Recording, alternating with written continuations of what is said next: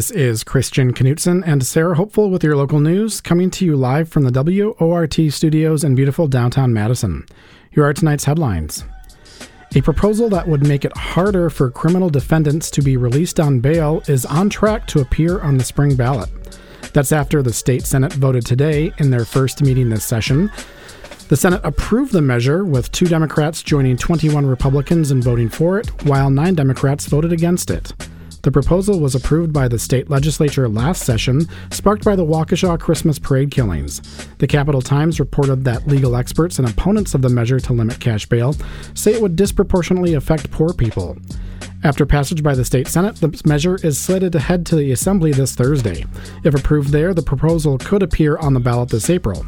If that process sounds atypical for lawmaking, that's because the proposal is a constitutional amendment. If the proposal appears on the ballot this spring and a majority of voters approve it, the measure would become enshrined in the Wisconsin Constitution. This proposal is one of several amendments this year that are on track to head to the legislature and then on to voters.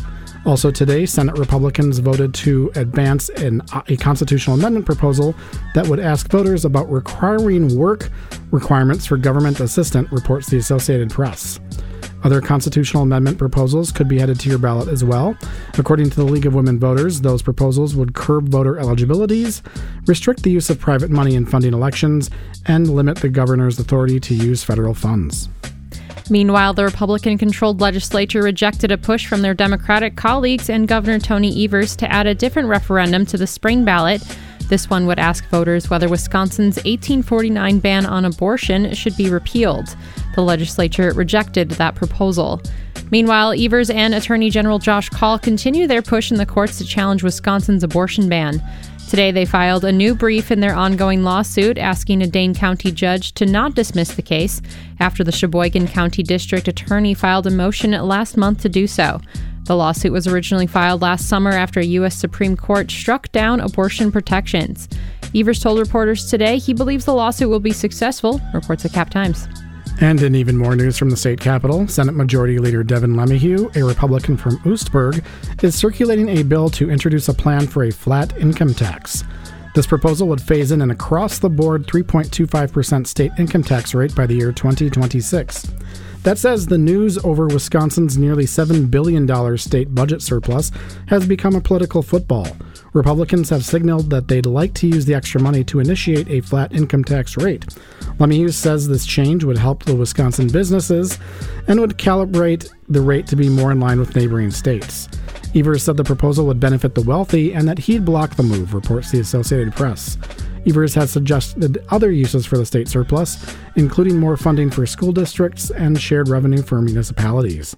The flat tax bill is slated to be introduced next week. U.S. Representative Glenn Grothman, a Republican who represents Wisconsin's 6th congressional district northeast of Madison, hung a new flag outside his Washington, D.C. office. The flag, which displays a pine tree and the words, An Appeal to Heaven, has ties to a Christian nationalism sect implicated in the planning of the January 6th insurrection. Grothman tweeted an image of himself and the flag outside his office last Friday. Urban Milwaukee reports Grothman did not respond to a request for comment. A controversial plan to change residential zoning in Madison is on the agenda for tonight's City Council meeting. This proposal would loosen zoning rules and allow for higher density housing close to the bus rapid transit routes that are slated to launch in June. The plan, called Transit Oriented Development or TOD, would help create more density around these routes. It would allow single family units to be developed into duplexes. It would also adjust zoning in these areas so buildings could be built closer to the street, among other changes. The plan originally excluded historic districts from the zoning changes. But now, with the sign off of two powerful city bodies, the plan could affect three historic districts University Heights, Third Lake Ridge, and Marquette Bungalows. Tonight's City Council meeting begins at 6:30. You can watch the meeting live online at cityofmadison.com. And with the spring primary headed our way in about a month, followed by the spring election in April, it's not too early to start thinking about voting. The Madison Clerk's Office is encouraging voters who want to vote absentee by mail to request their ballots now. To request your absentee ballot, go to myvote.wi.gov. And now on to today's top stories.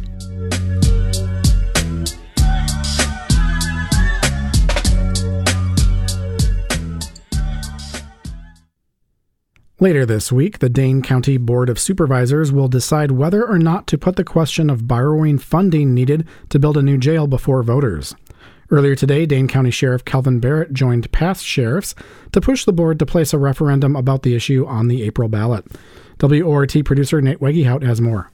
It's an antique that probably more rightly belongs as part of a museum than as a place to house uh, inmates. That's former Dane County Sheriff Gary Hamblin talking at a press conference today to urge the Dane County Board to ask voters whether or not to approve the needed funding to build a new county jail.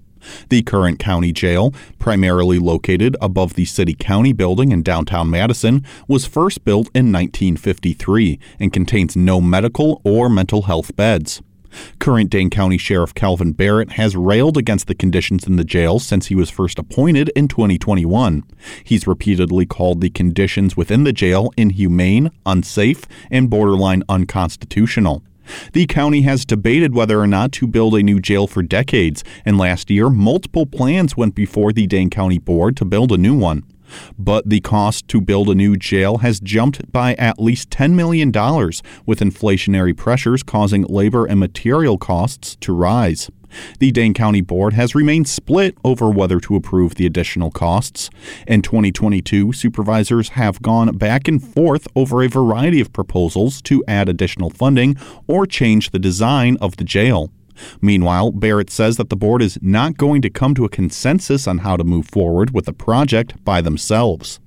There are 37 Dane County board members, which means there are 37 different narratives 37 different ideas, 37 different groups of constituents. And I too agree with the words of a member of our actual own Dane County Black Caucus who said less than 10 months ago that it's difficult to make a decision with 37 different individuals. That's why it needs to go to the people. Sheriff Barrett and three other former county sheriffs met at the Public Safety Building to urge county supervisors to put the issue to voters this April. Today's press conference comes days before the Dane County Board will decide whether to approve a resolution to add the question to the spring ballot. Specifically, it would ask Dane County voters whether the county should borrow an additional $13.5 million to build a six story jail with no more than 825 beds. Barrett was joined in today's press conference by Rick Raemisch, Gary Hamblin, and Dave Mahoney, all former sheriffs who are calling the current Dane County Jail unsafe for everyone involved. In addition to closing down the current jail above the City County building, Sheriff Barrett says that the new facility would allow the jail to remove solitary confinement cells, add medical and mental health beds, and have programming space to teach jail residents life skills once they are released. Right now, we are limited in our programming space. Classrooms where we can educate and empower those who are incarcerated and provide them with the skills they need to be successful when they transition back into the community. We do not have enough space. Former Sheriff Mahoney echoed Barrett's comments, saying that without programming space, they only set up those released from the jail for failure.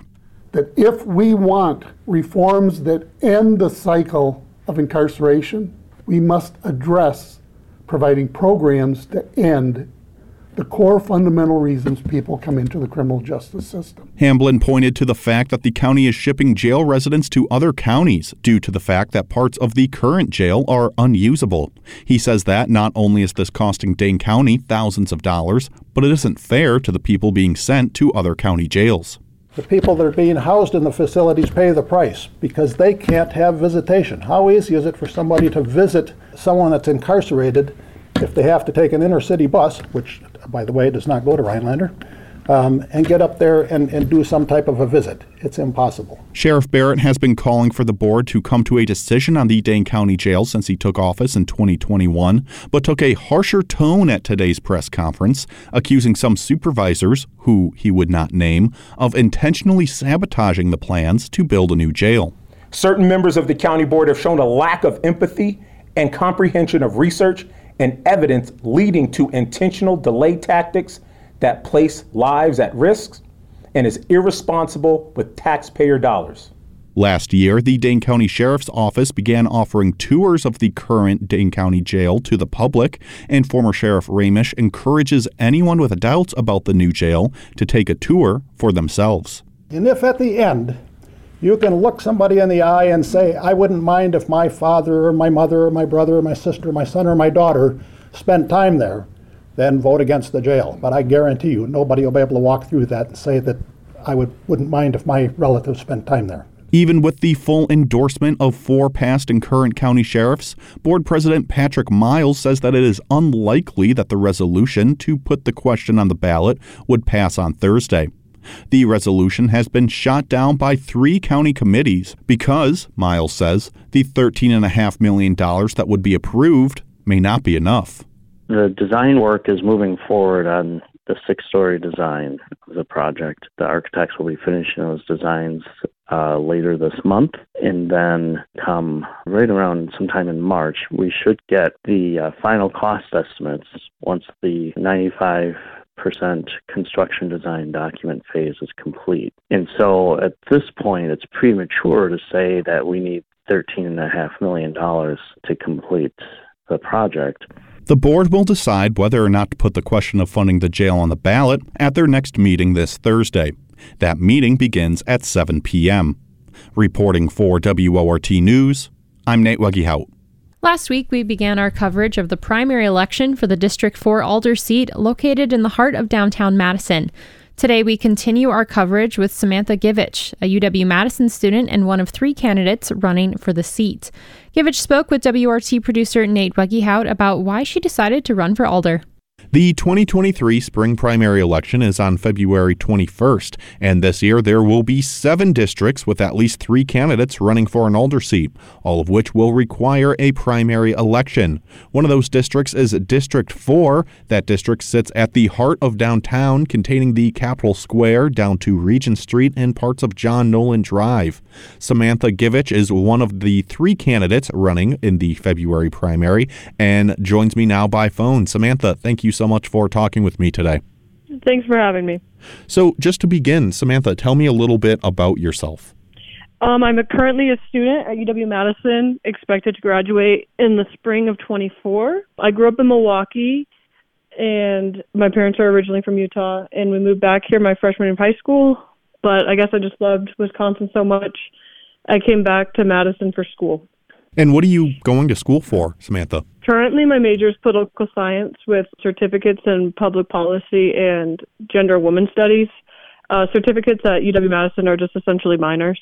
And now, why are you running for the Alder seat in District 4? My goals in life I mean, uh, I want to be a politician, a possibly career, but I may go a different route. I'm very interested in policy, but also I love Madison. I thought it was a good opportunity and we always need new people in politics. So I was just really excited that there was an election this year. And have you ever held any type of elected office previously? No, I have not. As uh, my experience as far as I do work at the state capitol as an assembly messenger at the Sergeant at Arms, which is a nonpartisan office. It serves the entire Wisconsin State Assembly. And I also have worked on a campaign before I also coach youth basketball. If anybody's kids or anything um, go to school at Madison School District for their recreation programs on Saturday. And Samantha, what do you do in your spare time? What do you do when you're not uh, studying or working in the Capitol? Um, I'm very into health, and I also want to promote that in Madison. Um, I work out a lot. I played basketball in high school, and I coach. I also, as far as politics go, I did during the before Roe v. Wade was overturned, I participated in some of those protests and I try and be involved as much as possible. I enjoy most things, but yeah, I'm pretty active and just like spending time with people and trying new things. Now, turning to Madison, what are some of the most pressing issues facing the city that you would want to address? Currently, the housing situation is the biggest issue I think that affects the most amount of people in the city of Madison students and residents alike because there's a shortage as people are probably aware of and prices are kind of going through the roof but we also want to keep developments going and keep the interests of businesses in the city but we also don't want residents to go bankrupt over housing costs and now I want to get into that a little bit as well as a few other issues, but let's start with housing. You know, District 4 has a lot of students living in that district. What sort of key initiatives would you like to see here in Madison to bring more affordable housing in? So they actually, the city has done uh, the work already to find out what really is the affordable price, and it kind of chalks out to be about $600 per person.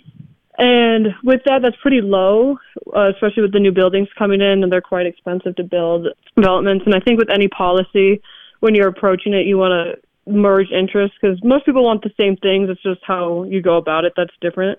Current, uh, their solution at the moment is just putting affordable units in the new developments.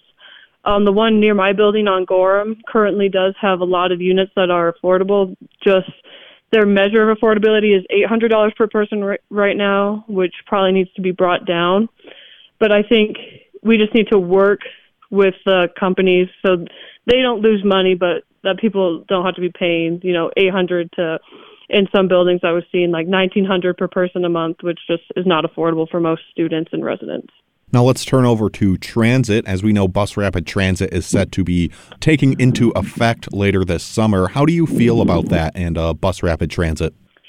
So I was looking at the routes, and currently the, the routes seem to just not be going the places people are going, and those are the most important things. And the bus system just needs to be serving the people that are using it.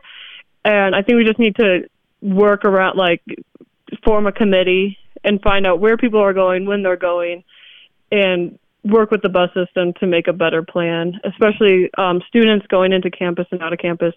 It seems that it's going to be just too far, too much time to go, and that's how I feel about that so far. I don't. I am in walking distance to most of the places I need to go and haven't used the bus much but it is an essential part of the community, and I think it's obviously a disservice for it to not be working for most people. Now, uh, let's take last issue here uh, is the F-35s, the uh, fighter jets that are going to be touching down in Madison a little bit later this spring. How do you feel about the F-35s here in Madison? Um, they're really expensive. they're about $9.1 million. And I don't mind them. I think that, you know, they could come to Madison, it'll be great, but they are pretty unsustainable as far as fighter jets and but my parents are ex-military and I don't really have a strong stance on the planes touching down. Now, I want to take a look at uh, your specific district, District 4 there. Uh, you mentioned housing there. What are a few other key issues facing your specific district? What have you heard from potential constituents? Currently, so I've started um, trying to email all the small businesses in my district about because there's a lot. They are more concentrated in District 4 than most of the other districts. We have about 104 businesses in District 4 compared to about 20 to 30 in the other districts. They haven't gotten back to me so far, but I know that they've been struggling post COVID, and the city needs to do as much as we can to keep small business in Madison and keep employment rates high and business owners happy. So I hope to hear more back from them because I don't want to take stances on something I don't know a ton about yet, but I do know there's been some supply issues in Madison, and we're working through it. You know, 2023, but I think that we could do more to help them and work with them because they are like the lifeblood of what keeps us running. Samantha, sometimes things on the council get a little bit complicated, uh, especially there's a lot of issues. Now, let's say there's an issue where some of your constituents, they want to see a policy happen, while other constituents in your district want to see the exact opposite happen. Uh, how would you handle that situation? I think most things, I mean, a lot of city issues do share common goals, and the disputes are over how to implement them, like especially in housing, like whether we uh, prioritize development over the people, or it's about finding a balance when deciding policy. And I think when you have disputes, it's often over things that people actually agree on. And I think you just have to go issue to issue and try and find the most efficient thing that positively impacts the most people and is the most plausible for the city at the time. Samantha, do you have just any final thoughts that you'd like to share? I'm new uh, to politics, obviously, and I'm I'm quite young. I'm 20 years old compared to like Mike, who's been on city council for 28 years. And I'm totally open to any communication. You can reach me.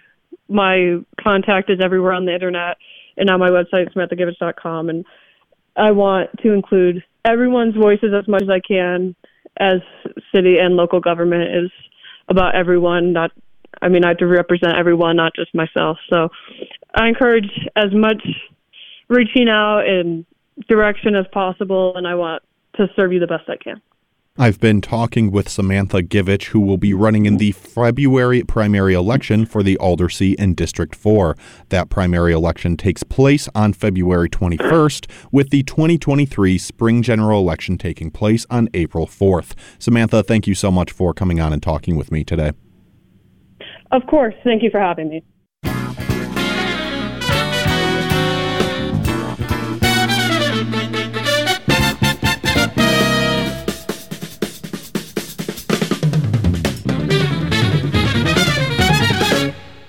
Time is now 6:33 and you're listening to the local news on WORT. I'm Sarah Hopeful here with Christian Knutson. Thanks for joining us.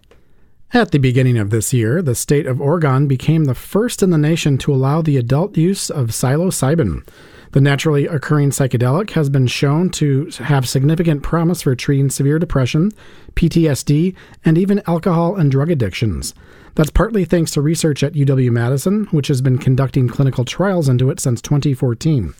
On last week's 8 o'clock buzz, Friday host Andy Moore spoke with doctors Cody Wenthur and Christopher Nicholas, two psilocybin researchers at UW, to find out what they are learning about the drug. Walk us through the history of, of psilocybin, exactly where it comes from, how it's derived, how long it's been used medically, spiritually, culturally, that kind of thing. So, as you pointed out earlier, the primary source of psilocybin comes from mushroom species that people call magic mushrooms. And individuals, particularly in Central and, and Mesoamerica, have documented use of these mushrooms and psilocybin for sacramental and, and ceremonial purposes going back uh, for millennia, actually. Uh, so, famously, uh, in the Oaxaca region of Mexico, Maria Sabina was uh, one of the individuals who was um, using these compounds for ceremonial and sacramental purposes. And through her work, the United States kind of became aware of this as she she provided her information to individuals uh, in in the U.S. who are amateur mycologists, and the story continued on from there. I'm staying with you, Dr. Wenthur. You, you mentioned mushrooms that we we both did. What is the, the source of modern day psilocybin, the kind you use in the lab? Yeah, so there are some companies who are trying to cultivate mushrooms in, in registered facilities and then extract the psilocybin from that. But that's actually the, the minority um, right now for the, the source of psilocybin in the lab. The compound itself is, is actually fairly similar to serotonin, which is Hmm. Um, one of the major targets that, that's changed by the use of psilocybin.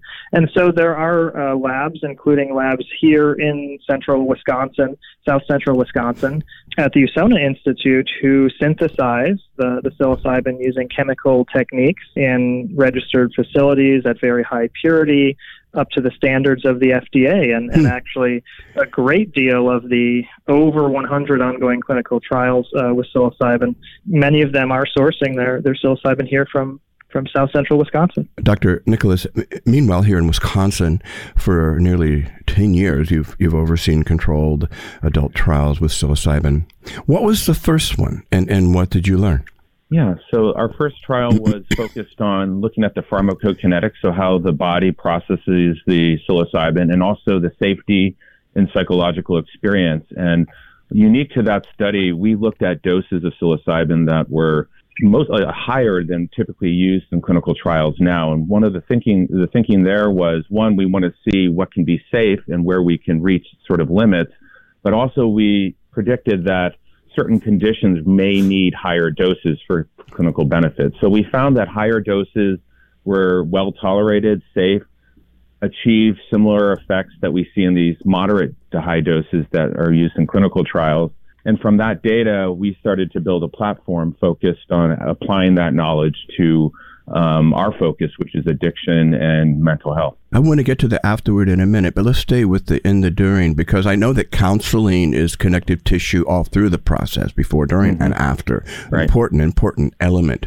But counseling someone in the midst of a psilocybin experience must, for you as a clinician, must be a completely other dimension than sitting across the room and counseling someone in a traditional mind state and a traditional counselor, therapist, and and uh, participant relationship. What, how does your role change, and, and and and how do you have to be on the ball?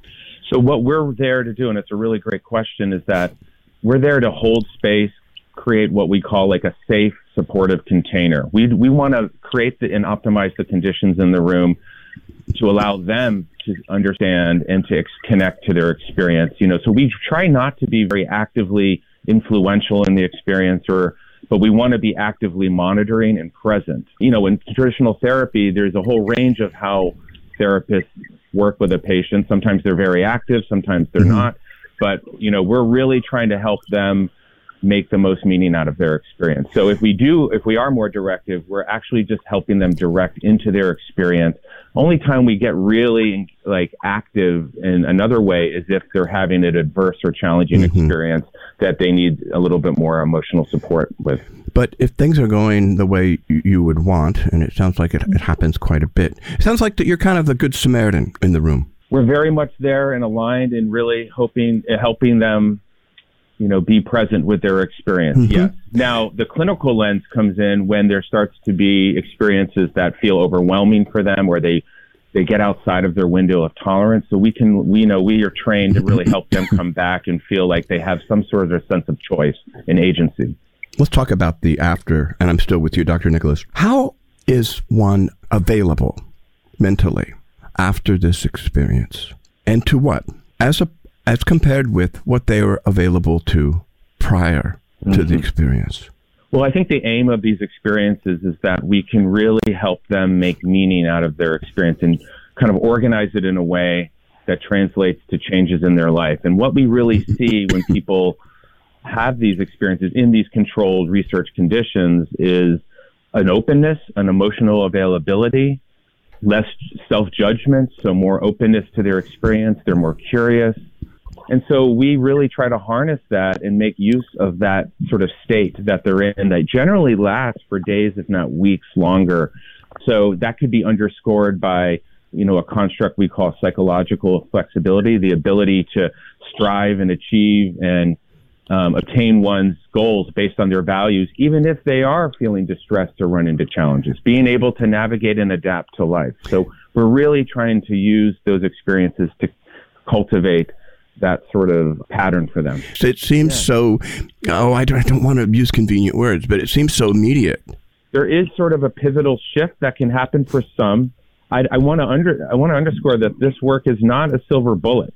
There's I yeah. think we can create opportunities yeah. for change, but without the right support and scaffolding from the therapist or from whatever practice, it doesn't have to be therapy that is supportive of the person and who they are Yes. And they can integrate the experience. That's really going to what leads hmm. to hopefully beneficial outcomes. Dr. Wenthur, talk about the specific kinds of results that you've seen so far with psilocybin uh, data wise. Yeah. So at, at UW, I think we're fortunate to really have a great diversity of researchers who are looking at the use of psilocybin and other psychoactive substances from preclinical uh, up through clinical. So we have work uh, in rodents where we are seeing that, uh, for example, the uh, sort of stress that's induced by the experience, that emotional intensity that you're talking about. Certainly in the, the mice, we can't see whether they are crying out for mommy or whether they are having um, a particular type of experience, but we can measure their sort of biological stress response. And what we're seeing there is this sort of acute stress actually may be helpful in alleviating uh, longer term anxiety. And uh, going into people, others have certainly observed that there is this sort of acute stress response paired with a longer term um, release of that. And, and so that's one of the interesting things we're looking at now and that we've seen.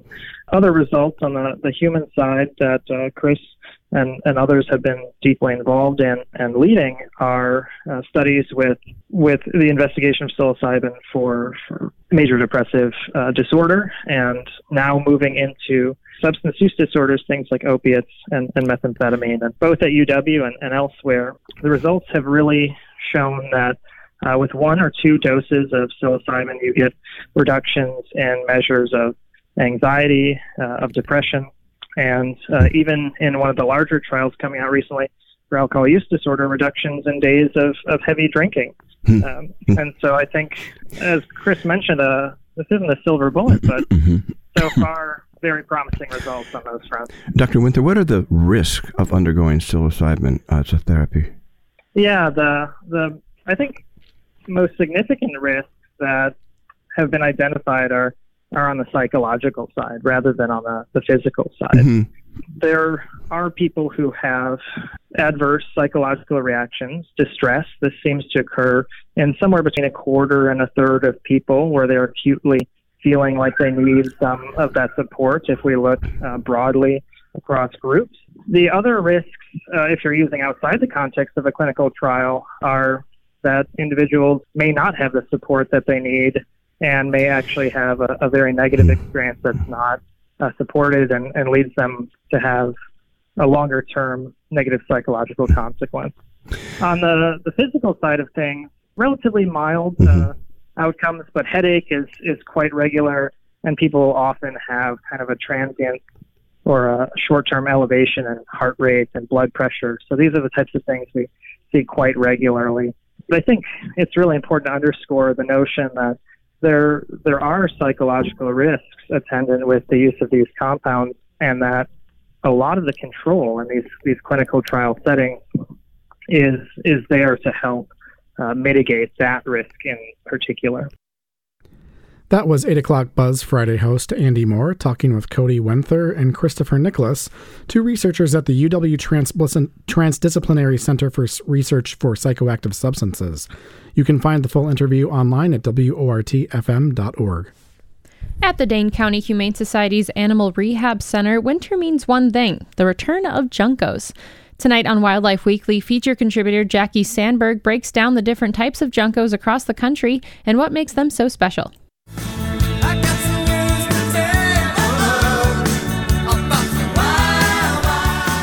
Welcome to Wildlife Weekly. My name is Jackie Sandberg, and I'm the Wildlife Program Manager for the Dane County Humane Society here in Madison, Wisconsin.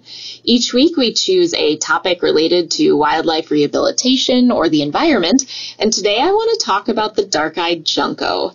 I bet there's a lot of people out there that have dark-eyed juncos on their list of favorite birds, uh, mine included, because they are such cool little sparrows. Uh, yes, they are a sparrow species. Sometimes people think junco and they think, oh, that's their own kind of, I guess you could say, species type or maybe their own category, but really the juncos are in the sparrow family. The one thing I love about juncos the most is that there's so much variety. I can go anywhere around the United States and find different types of colors of junco, different types of subspecies of junco, and they're all just a little bit different. And in Wisconsin, we're definitely used to seeing what we call the slate colored junco, which is the typical darkish black to gray coloration with white. And if you ever notice that you've got these little birds that are just kind of chipping in the ground, they're just doing this little chip, chip, chip, chip, and they've got flash of white from their tail as they fly off. Typically, I think of that as being the junco. They have these beautiful white spots on their tail on the outer feathers. So usually the outer three feathers that you can just see fan out so beautifully. You might just see it as a quick just flash and it's just like oh it's all of a sudden kind of like when you look at a northern flicker and you see the white rump spot you kind of know oh it's a flicker well the white tail is kind of like oh that's a junco and they're usually very small i like to think of them as the itty bitty sparrow species that have they're dainty they're not tiny like a chipping sparrow but they are more ooh, I don't know what you want to necessarily say, but they they've just got this beautiful delicate look, especially with their bills, which are usually pink. They have these cute little round button eyes. They're just honestly, I just love them so much. I could go on forever about how much I love Juncos. But the slate colored Junco might sound kind of boring, having a dark gray and the black and the white. But did you know that there are a bunch of other subspecies? So we have those that are considered in the white winged group. So they've got white on the wings. There's the Oregon Junco, which is pretty rare to be coming in here into Wisconsin, or the brown backed group. So a lot of Juncos, they're mixtures of some gray and the brown pink sided group, which is really neat. I've never gotten to see one of those in the wild. The gray headed group, which is a darker, very dark gray head, but has a distinctive kind of neckline. And then there's the red backed group. So how many Juncos is that? It's just, it's so many different species. Well, the different subspecies, we can kind of break it down by area of the United States. So there's a really great Audubon.org article that was actually written in 2019 just talking about the different types of subspecies and and how they look so different. But there's actually like five different Western varieties. So those are the the Oregon Juncos, the ones that have more of the pink on the side and then the brown on the back.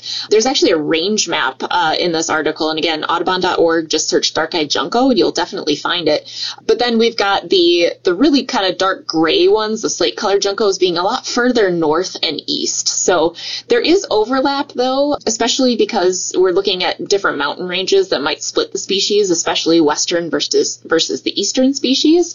But the the five kind of main western coast ones, and then you've got more like six to seven, I guess you could say, mid to eastern, and then there are some that are more southern down into Mexico or Central America that are there. So that's it's really neat to be able to look at the ones that are like the Guadalupe Junco, the Baird's Junco, just a lot of different variety and mostly it's going to come down to color change because really they behave kind of similarly. They are seed-eating birds. They also love to eat bugs. So our Juncos that we have in wildlife rehabilitation here at the Humane Society are huge lovers of crickets. So they are just hopping around on the ground eating as many tiny crickets as we can possibly give them, which we do have one currently in care, slate colored junco, beautiful bird, uh, undergoing uh, rehabilitation after it hit a window. It also had a toe fracture and a couple of other things, so still working through that. But really, the juncos are when I say subspecies, it, doesn't mean that they are not related to each other. Like there's still some genetic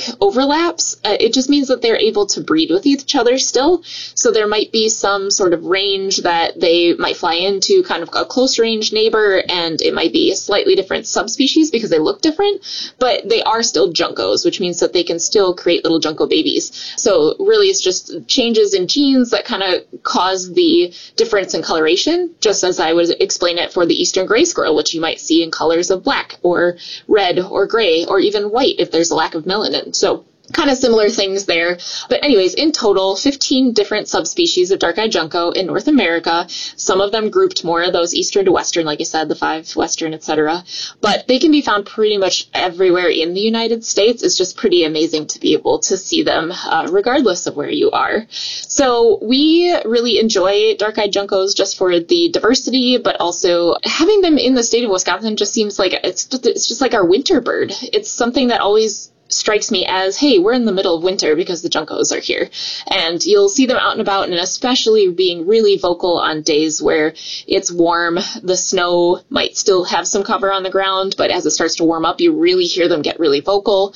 And they like to live in large groups. So here at the Humane Society, we actually have Juncos that just litter the property, honestly, in our, you know, around our outdoor enclosures and things all throughout the year. And we've had them for a long time. They really like the different vegetation that's on the property, and we've been doing a, a lot of different efforts to you know plant different native species, and that has I think helped attract a lot more birds to the area, which is great for our patients in rehabilitation because then they can hear the natural birds around them, uh, ones that are healthy and wild, but maybe especially when you get to springtime, we've got those young ones coming in, and it's really good for them to hear natural sounds and you know species that would be out there that they can kind of help mimic and, and listen to. It, it just really helps with their their development as young ones.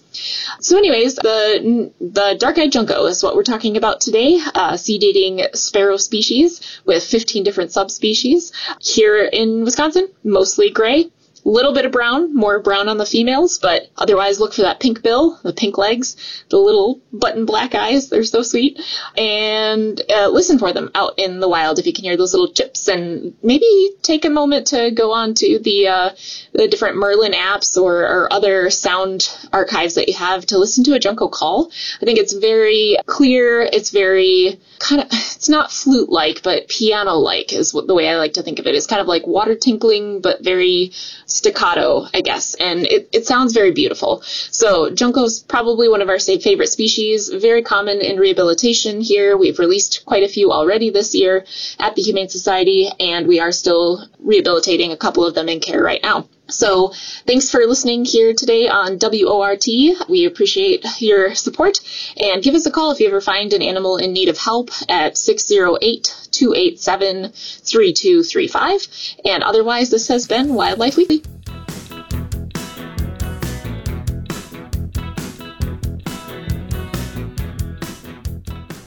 Tonight is the final edition of Radio Astronomy here on the WORT local news. But don't worry, host Andrew Nine says that space isn't going anywhere, and he breaks down everything scientists believe we are going to learn about it in 2023. Plus, the Radio Astro crew has some exciting events planned for this year, and Andrew is ready to share them now.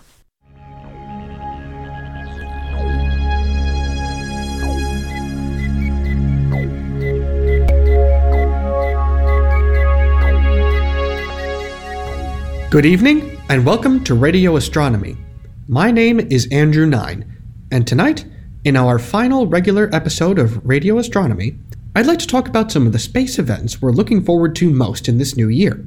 To begin the new year, Earth is being visited by an old friend this month.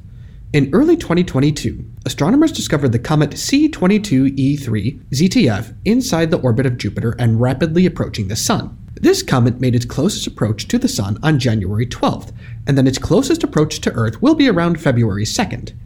Even though we just discovered this comet, it's been by this way before. Astronomers estimate that the orbital period of this comet, the time it takes to make one complete orbit around the Sun, is about 55,000 years. That means that the last time Comet E3 came by Earth, it was in the middle of the last ice age. If you want to catch a glimpse of this comet like your very, very distant ancestors did, keep an eye on the early morning sky towards the north when the moon is dim, and E3 should be just visible to the naked eye. If you have a pair of binoculars or a small telescope, the view will be spectacular. 2023 also has a lot of exciting space missions in store. In April of this year, we are looking forward to the launch of the Jupiter Icy Moons Explorer, or JUICE for short.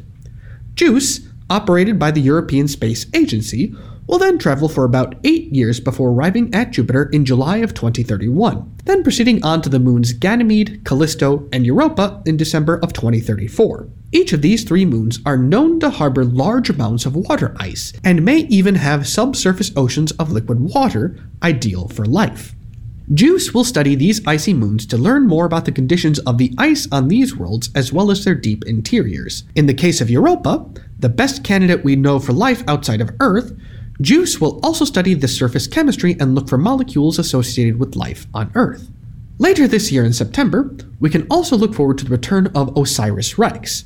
We've talked about this mission before on radio astronomy, but to recap, OSIRIS REx was launched by NASA back in 2016 to study and return samples from the asteroid Bennu. Bennu was chosen because it is extremely old, dating all the way back to the formation of our solar system.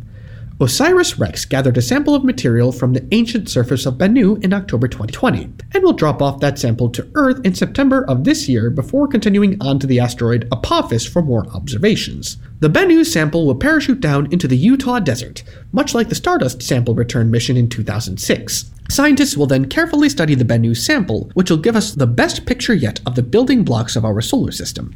In October, another exciting asteroid mission will be launched. That's when the mission Psyche will take off and begin its journey to the asteroid of the same name. Psyche is a particularly interesting asteroid to study because it is absolutely massive, about 140 miles across, and it's made mostly out of iron. That suggests that the asteroid Psyche may have once been part of the iron core of a planet that was present in the early days of the solar system before it got shattered by collisions with other bodies as the rest of the solar system formed. Recent studies, however, have cast some doubt on that hypothesis, suggesting instead that it might be pristine, unmelted material from the beginning of the solar system. Once the Psyche orbiter arrives in 2029 and begins detailed observations of the asteroid, we will have better answers as to the history of this fascinating asteroid and others like it. Last, but certainly not least, on October 14th, users in southwestern North America will be treated to a spectacular event a Ring of Fire solar eclipse. Also known as an annular eclipse, this happens when the moon passes in front of the sun, but it is too far away from Earth to produce a total solar eclipse. This means that a ring of the sun's disk will be visible around the moon as it passes between us, producing its namesake Ring of Fire effect. This also means that viewers in the path of the eclipse won't be plunged into darkness like they would in a total solar eclipse. For that, we'll have to wait until April 2024. In the meantime, stock up on some shiny new solar eclipse glasses and enjoy the show safely. Of course, those are just the events we know will take place this year. A new year means countless more exciting discoveries that we have no idea about right now. So keep your eyes on the sky and get ready for a whole new year of exciting space news. As I mentioned before, this is our last regular broadcast of radio astronomy. You may hear from us again from time to time on the Perpetual Notion machine, which airs on Thursdays at 7 p.m. In the meantime, we are incredibly excited to announce the start of Astronomy on Tap in Madison. Astronomy on Tap is a nationwide program that brings astronomers and their work into the community for nights of engaging presentations, games, music, and more. We'll have our first edition of Astronomy on Tap Madison at the end of February. Keep an eye on the Washburn Observatory Twitter feed at Washburn OBS at Washburn underscore OBS for more information. We have also started an Instagram page AOT Madison, where we will post updates about upcoming events. Keep an eye out also for posters along State Street and all around the downtown area in early February with more information about the first Astronomy on Tap Madison. This is Andrew Nine signing out from Radio Astronomy. Thank you to all of you for tuning in these past 10 years. We hope to see you all in February, and as always, have a stellar week.